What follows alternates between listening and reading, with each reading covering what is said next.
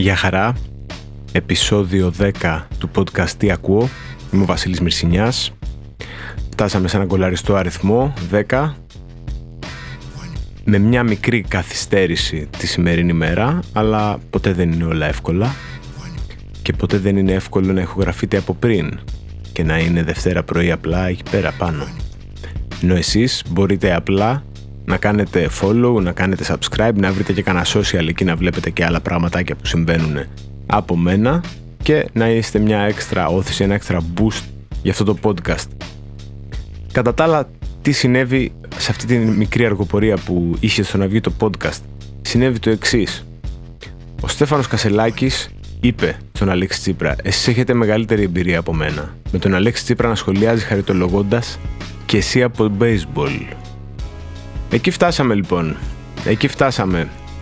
Στο ότι κάποιος ξέρει από baseball ε, στην Ελλάδα. Αυτή είναι η, η Ελλάδα που φαντάζονται ορισμένοι. Να ξέρουμε από baseball και όχι από τάβλη και όχι από πλακωτό, από πόρτες, από πρέφα, από τσόχα, από άλλες τέτοιες λέξεις με περίεργα ε, σύμφωνα στη σειρά σχεδόν. αλλά τι να κάνουμε, αυτά συμβαίνουν άμα πρώτα πας να βγάλεις αρχηγό και μετά πολιτικές θέσεις βρίσκεσαι εκεί πέρα με ένα, ε, με ένα κάτι της ε, στο χέρι, ειδικά άμα νομίζεις ότι οι μηχανισμοί των κομμάτων απλά αλλάζουν, φεύγουν, έρχονται κτλ. Ε, ενώ μιλάμε για κογκλάβιο, μιλάμε για υψηλή πολιτική, τα κόμματα εξουσίας θέλουν γερές βάσεις, θέλουν ανθρώπους οι οποίοι μπορεί να μην έχουν μιλήσει τρεις μήνες για κάτι τέσσερις μήνες αλλά το ξαναπαίρνουν το κόμμα και το κάνουν ό,τι θέλουν. Κατά τα άλλα, οι δημοκρατικές διαδικασίες είναι αυτές που στη ζωή, στην κοινωνία προχωράνε τα πράγματα. Αλλά, εν πάση περιπτώσει, ας πούμε ότι σε αυτό δεν έχουν και όλοι οι κριτικοί αυτών των διαδικασιών δίκιο. Και θέλω να θίξω ένα θέμα, το οποίο δεν είναι ακριβώς πολιτικό, αλλά, εν πάση περιπτώσει, εδώ που φτάσαμε δύο εβδομάδες πριν τις δημοτικές εκλογές, χρήσιμο είναι και αυτό. Μία ε, δημοφιλής έτσι κατηγορία που ξεκίνησε να υπάρχει από το 2010 και μετά στη δημόσια σφαίρα ήταν για το πόσος κόσμος κατεβαίνει για υποψήφιος δημοτικός σύμβουλος, ε, κοινοτικός σύμβουλος, περιφερειακός σύμβουλος και οτιδήποτε.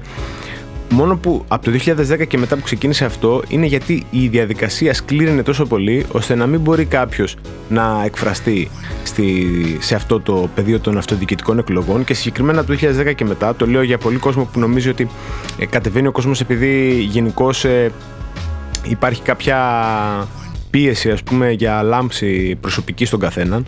Δεν είναι ακριβώς έτσι γιατί τα περιθώρια που υπάρχουν είναι πάρα πολύ στενά. Συγκεκριμένα για να κατεβάσει κάποιος την πολιτική άποψη την οποία στηρίζει ε, κάπου, δηλαδή με κάποιο υποψήφιο, κάποιος από κάτω και τα λοιπά, υποψήφιου δημοτικούς συμβούλους ε, και ό,τι χρειάζεται και είναι γνωστό πάνω κάτω εδώ και δεκαετίες. Πλέον είναι διαφορετικό. Δηλαδή, η ποσότητα των ανθρώπων που πρέπει να κατεβούν ακόμα και σε ένα μικρό σχετικά δήμο για να ισχύσει το ψηφοδέλτιο με βάση τον κύριο Βορύδη και τον νόμο του, ε, ιδιαίτερα τελευταίο, ε, τελευταίο καιρό, ε, είναι τρομακτική. Δηλαδή, μπορεί ας πούμε ε, παλιά, ξέρετε, κατέβαινε ξέρω εγώ κάποιος για δήμαρχος ή για νομάρχης ας πούμε παλαιότερα και οτιδήποτε, ε, κατέβαζε κάποιο ψηφοδέλτιο με κάποιους που όντως ήθελαν να ασχοληθούν και θα ασχολούνταν ας πούμε και προχωρούσε η ζωή. Και μπορεί αυτός να εκλεγόταν κιόλας ασχέτω αν από κάτω σχολιόντουσαν 50 ή 5 άνθρωποι. Τώρα πλέον είναι, είναι ανάποδο ότι ό,τι και να πρεσβεύεις θα πρέπει ας πούμε να κατεβάσεις ένα τεράστιο όγκο ανθρώπων οπότε γι' αυτό και ακόμα και συνδυασμοί οι οποίοι έχουν μια κοινωνική γύρωση μεγάλη ε, ε, ξαφνικά εξαντλούνται στο να πρέπει να κατεβάσουν όλο τον κόσμο. Και αυτό δεν το έχει καταλάβει πολλοί κόσμος. Δηλαδή και πολύ προοδευτικό κόσμος που λέει Είσαι χαζός, κατεβαίνεις, ξέρω εγώ, για υποψήφιος. Ναι, δεν είναι ακριβώς χαζός αυτός. Πρώτον, γιατί δεν είναι κακό να κατεβαίνεις. Και δεύτερον, γιατί χρειάζεται τέτοια ποσότητα ανθρώπων να κατέβει σε αυτές τις εκλογές για να υπερασπιστεί την οποιαδήποτε ε, πολιτική άποψη που είναι πραγματικά ότι, α, ότι σε αποκλείει έτσι κι αλλιώς. Ε, κατά τα άλλα, έχω ένα ενδιαφέρον story τη, από την τελευταία εβδομάδα το οποίο έχει να κάνει με το πώς είναι η ιδιωτική υγεία στην Ελλάδα. Το πώς είναι δημόσια, τα έχουμε πει, τα προβλήματα, ξέρω εγώ, τα συζητάει ο κόσμος, είναι και πιο εμφανή. Στην ιδιωτική υγεία που σκάνε από εδώ και από εκεί οι μπαλωθιέ, ας το πούμε, πολλές φορές ε, υπάρχει η φαινομενικότητα, ας, το πούμε, ας την πούμε έτσι, ότι το ζήτημα είναι ότι εντάξει, είναι ακριβά τα πράγματα, δίνεις λεφτά για οτιδήποτε, δίνεις υπέρογκα ποσά για οτιδήποτε, ακόμα και για μια απλή εξέταση. Ε, το, η παράνοια την οποία έζησα εγώ ήταν το εξής, ότι μετά από προτροπή ενός ε, γιατρού για ένα ζήτημα που ε, έπρεπε να τσεκάρω τέλος πάντων, με, με προέτρεψε να πάω σε κάποιον ε, σε κάποιο ιδιωτικό κέντρο. Γιατί, γιατί ήταν μια εξετάση η οποία δεν συνταγογραφείται, δεν μπορείς να στη γράψουν και να την κάνεις σε ένα δημόσιο νοσοκομείο. Δεν μπορείς να την κάνεις ε, στα περισσότερα δημόσια νοσοκομεία επίσης λόγω της ιδιαιτερότητάς της. Οπότε μου λέει, ξέρω εγώ, από το να κάνεις αυτό, πήγαινε κάτι εκεί, 60 ευρώ έχει, ξέρω εγώ, ε, να ξεμπερδεύεις. Μου δίνει τηλέφωνο, μου δίνει τηλέφωνο στο οποίο όταν πήρα μου δώσανε και διεύθυνση. Σαν να λέμε, ξέρω εγώ, μου δώσανε μια διεύθυνση. Ε, ε, Κώστα Παπαδάκη 5 για παράδειγμα, ας την πούμε έτσι αυτή τη, τη διεύθυνση και όταν πήγα εγώ στο ραντεβού το οποίο έχω κλείσει επαναλαμβάνω για αυτό το ε, συγκεκριμένο σημείο του χάρτη στην Κωστή Παπαδάκη 5 στην Κωστή Παπαδάκη 5 μπήκα μέσα, έκανα την εξέταση, βγήκα και μετά συνειδητοποίησα ε, αφού με έχουν χρεώσει 30 ευρώ παραπάνω ότι στην ίδια διεύθυνση στο ίδιο νούμερο, στο ίδιο κτίριο πιθανώς, δεν ξέρω, δεν το εξακρίβωσα, ε, είχα κλείσει αλλού ραντεβού. Και δεν μου το είπανε ποτέ. Με ρωτήσανε, έχεις κάνει ραντεβού; Λέω, έχω κάνει ραντεβού. Μου λένε, πες μας το όνομά σου. Είπα το όνομά μου. Κράτησαν το όνομά μου.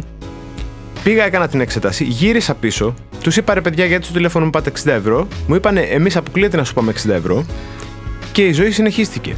Και μετά που διασταύρωσα εγώ τα τηλέφωνα που είχα με το μέρος στο οποίο μπήκα στο ίδιο νούμερο, στο Κωστή Παπαδάκι 5, ας πούμε.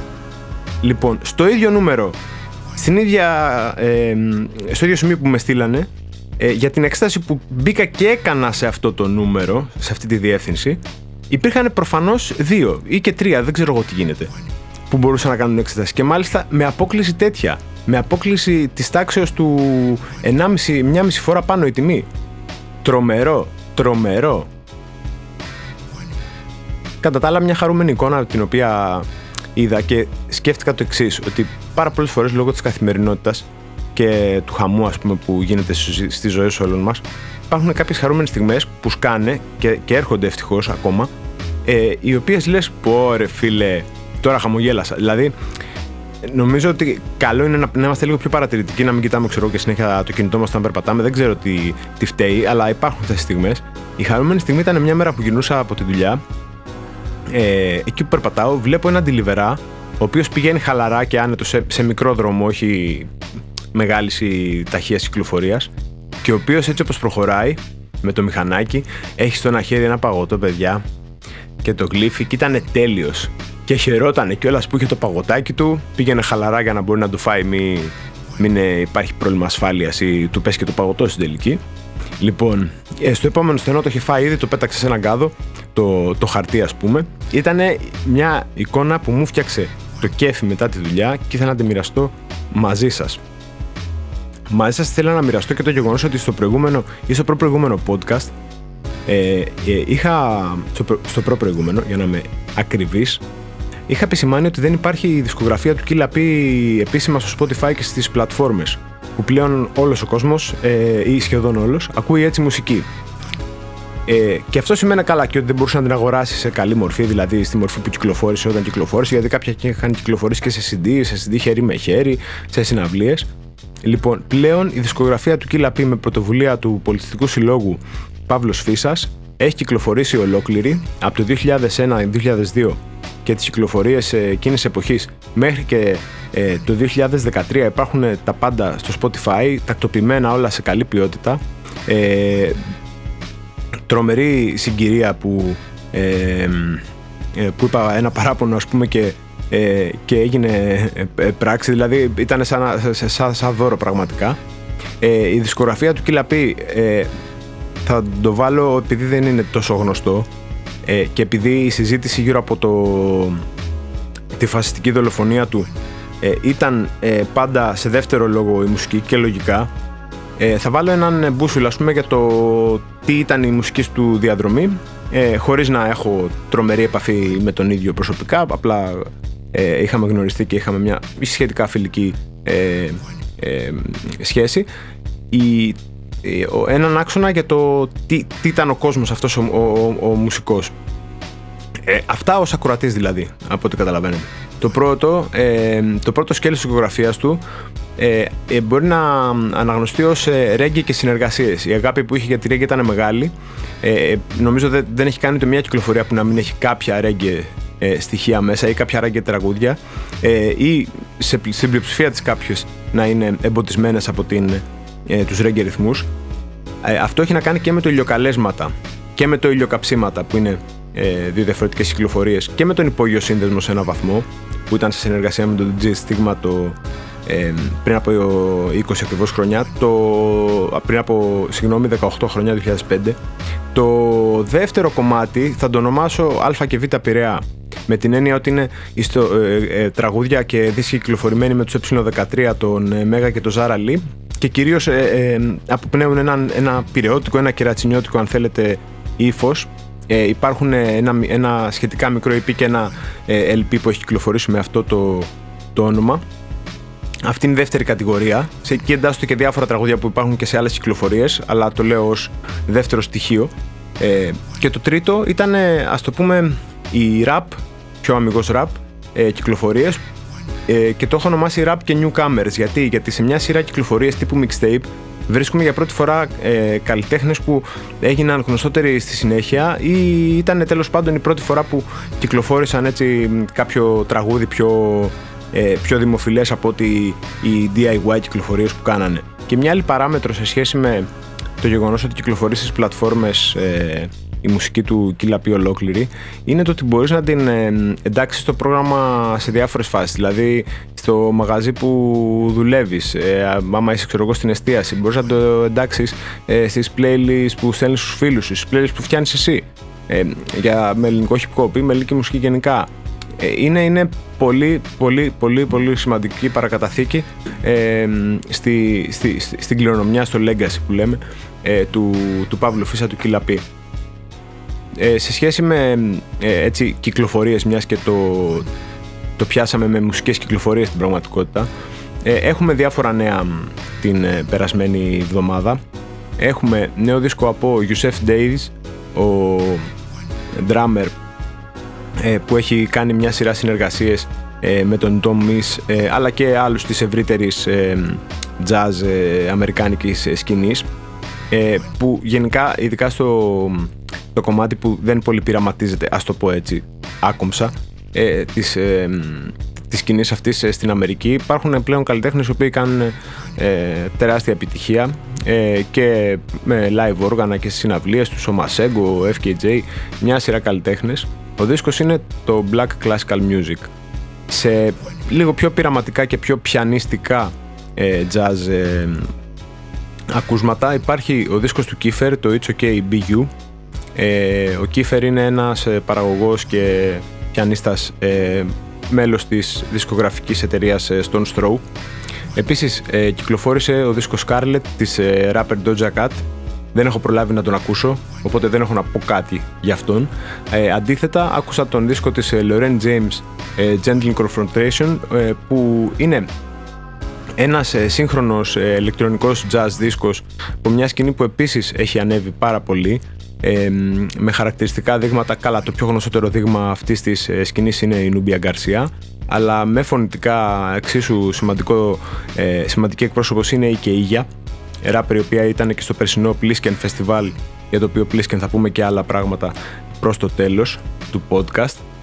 Ε, ιδιαίτερος δίσκος, δεν είναι, παρότι τον άκουσα ε, ε, πρόλαβα και τον άκουσα. Δεν είναι ένας δίσκος που θα σας πω, ξέρετε τι, ξεκινήστε τη μέρα σας, βάλτε αυτόν για να, χαλα... για να είστε χαλαρά μέχρι τη δουλειά σας ε, ή οτιδήποτε. Θέλει ένας δίσκος που θέλει, ξέρω εγώ, Σαββατοκύριακο, άμα δεν δουλεύετε ε, μέχρι να δει ο ήλιος όπως ε, εδώ πέρα εμείς. Ε, θέλει χαλαρή, σαββατιάτικη, απογευματινή ραστόνη ή οτιδήποτε γιατί ο καιρός είναι περίεργος ε, με την κλιματική αλλαγή και να είσαι κάπως χαλαρός και να έχεις όρεξη ας πούμε να δώσεις σημασία στο οτιδήποτε ακούς. Ε, πιο, σε πιο απλή φόρμα, σε πιο rap φόρμα επίσης υπάρχει ο δίσκος ε, Faith is a Rock. Είναι ο δίσκος ε, από τον ε, Mike, ε, rapper από τον Brooklyn τον Wiki, rapper από τον Manhattan και τον παραγωγό Alchemist από πίσω. Ε, σε αυτό το σημείο θέλω να αναφερθώ στον rapper Wiki. Από τους αγαπημένους μου όχι ιδιαίτερα αναγνωρισμένους rapper ε, με καταγωγή από το Πόρτο Ρίκο. Ε, επίσης ε, επί χρόνια σύντροφος και συνεργάτης της ε, Princess Nokia αν σας ενδιαφέρει αυτό το σκέλος ένας από τους πιο ιδιαίτερους ε, σε flow, εκφορά, χρειά ε, rapper εκεί έξω επίσης κυκλοφόρησε νέο single η 070 Shake ε, που εντάσσεται νομίζω η, ο τρόπος που γράφει τραγούδια στο κομμάτι που λέγαμε πριν ε, της νέας ηλεκτρονικής ε, jazz τραγουδοποιίας αν και είναι λίγο πιο R&B αλλά εγώ την βάζω σε αυτό το κομμάτι ε, έτσι με απόκοσμους ήχους ε, και αρκετά ε, hip hop αισθητική κατά τα άλλα στην οποία hip hop αισθητική αν υπάρχει ένα συγκρότημα το οποίο πρόκυψε μετά το 2000 και το οποίο ε, πάταγε full στην golden era του hip hop ήταν η Little Brother. Η Little Brother πριν εμφανιστεί η Γκριζέλντα με το νέο κύμα αυτής της κουλτούρας του boom bap ας το πούμε ήταν ένα συγκρότημα ε, από τον ε, rapper ε, Big Pooh και τον Fonte, είχε δύο rapper και ως παραγωγό τον ε, Ninth Wonder που μετά προχώρησε, έκανε συνεργασίες με τα μεγαλύτερα hip hop ονόματα ε, αλλά έγιναν γνωστοί ως αυτό το τρίο. Μετέπειτα μείνανε οι δυο τους και κάνανε κυκλοφορίες ε, και πλέον έχουν και ένα διπλό single το Wish Me Well Glory Glory πολύ ενδιαφέρον, ε, πολύ επίκαιρη στίχη ε, και πολύ επίκαιρη είναι και η κυκλοφορία ε, της ε, trans rapper Mickey Blanco ή εν πάση περιπτώσει ε, του Mickey Blanco. Είναι ένα άτομο το οποίο προσδιορίζεται πια πολύ ελεύθερα, δεν προσδιορίζεται καν με κάποιο συγκεκριμένο ε, φίλο. Ε, έχει παντού και στο ίντερνετ και, και, και οπουδήποτε η ταυτότητά του είναι, την έχει αφήσει στο, στο Fluid. Οπότε ε, κυκλοφορεί αυτός ο δίσκος το Postcards from Italia και το λέω αυτό γιατί, ε, πρώτον γιατί μου αρέσει πολύ ε, ε, αυτή η καλλιτεχνική παρουσία και, η, και στον πρώτο δίσκο και στον περσινό που είχε πάρα πολλές συμμετοχές, Σαούλ Williams, ένας χαμός. Ε, ε, μ' αρέσει full η χρειά, μ' αρέσει ο τρόπος που χρησιμοποιεί ε, τις παραγωγές ε, είναι μια πολύ μεγάλη ε, ένα καλό κεφάλαιο για το μετέπειτα του hip hop και το Σάββατο παίζει μαζί με τους Idols στο Plisken Festival το οποίο θα είναι διήμερο, έχει και την Παρασκευή και το Σάββατο. Ξεκίνησε ως ε, η βασική συναυλία των ε, Idols και κατέληξε να είναι ένα διήμερο φεστιβάλ που έχει μια σειρά ονόματα και 60 κιλά, Μαζόχα από την Ελλάδα που κάνει και ε, τη, την, το διήμερο πιο ενδιαφέρον και από την εγχώρια σκηνή. Ε, και είναι ένα φεστιβάλ το οποίο γίνεται στο Θέατρο Βράχων. Αν θέλετε μπορείτε να, ε, να έρθετε κι εσείς να περάσουμε λίγο καλά τώρα σε σχέση με αυτό το κομμάτι των κυκλοφοριών κυκλοφορεί αύριο 27 αύριο, δεν ξέρω ποτέ ακούτε. Ε, ναι, αύριο 27, Τετάρτη 27 είναι έτσι, Τετάρτη 27. Ε, το νέο single του Jerry Coppola. Ε, Jerry είναι ένας ε, ράπερ από τα νοτιοανατολικά της ε, Αττικής, να το πούμε έτσι. Έβγαλε τον πρώτο δίσκο το Paradox τον, ε, το περασμένο καλοκαίρι και κυκλοφορεί το δεύτερο single μετά το δίσκο, μετά την κυκλοφορία του δίσκου αυτού. Τώρα, επίσης, ε, μία παρατήρηση σε σχέση με ένα ζήτημα το οποίο χρονίζει πλέον στα podcast, ε, δηλαδή τη συζήτηση για τη σειρά Top Boy. Και σε περίπτωση που κάποιος δεν έχει βαρεθεί τα ζητήματα τα οποία παραθέτω για αυτή τη σειρά, παρότι δεν είναι ούτε η αγαπημένη πολύ των εποχών ούτε οτιδήποτε, αλλά επειδή είναι Βρετανία, hip hop, φτωχές γειτονιές το συνδυασμός είναι, μπορούμε να μιλάμε για πάντα. Υπάρχει από το Spotify μια επίσημη λίστα, η οποία περιλαμβάνει ένα προς ένα όλα τα κομμάτια που ακούγονται σε αυτό και μάλιστα με σειρά χρονολογική ανάποδη. Δηλαδή, το τελευταίο που ακούσαμε μπορεί να είναι, ξέρω εγώ, πρώτος στη λίστα αυτή. Οπότε το παίρνεις από το σημείο που, που τέλειωσε η σειρά και ε, αρχίζεις να ακούς. Ε, μιλάμε για ένα απίστευτο παλμαρέ της ε, ε, αγγλικής, ε, της βρετανικής, δεν ξέρω εγώ πώς θέλετε πείτε το, ε, ραπ μουσικής σκηνής με όλο της το εύρο, δηλαδή από το κλασικό hip hop μέχρι τη, τα afrobeats μέχρι τη, το grime είναι τα πάντα. Ε, με καλλιτέχνες που πραγματικά δεν έχουμε ιδέα για αυτούς στην Ελλάδα αλλά εκεί πέρα μπορεί να γίνεται χαμός ξέρω εγώ. Ε, όπως έτσι προέκυψε και ε, ο Μπέρναμποϊ που λέγαμε σε άλλο επεισόδιο. Είναι καλό γενικά να έχουμε μια επαφή με το τι γίνεται στη, ε, στην κουλτούρα γενικώς και στην κουλτούρα του, του hip hop πανευρωπαϊκός ή τέλος πάντων σε μέρη τα οποία είναι πιο κοντά στη, στο, είμαστε εμείς πιο κοντά μάλλον στην κατανόηση του πώς προκύπτουν. Αυτό ήταν λοιπόν το δέκατο podcast τι ακούω, 10 λεπτά μικρότερο από τα προηγούμενα, τι να κάνουμε, συμβαίνουν και αυτά. Και σας αφήνω για αυτό το λόγο επειδή σας έκοψα 10 λεπτά από τη διασκέδαση, την ενημέρωση, δεν ξέρω εγώ τι σας έκοψα. Σας αφήνω το beat λίγο παραπάνω γιατί νομίζω γι' αυτό το έφτιαξα κάποτε. Οπότε τώρα που κόλλησε η, η στιγμή να το παραθέτω, ακούστε το μια χαρά. Για χαρά.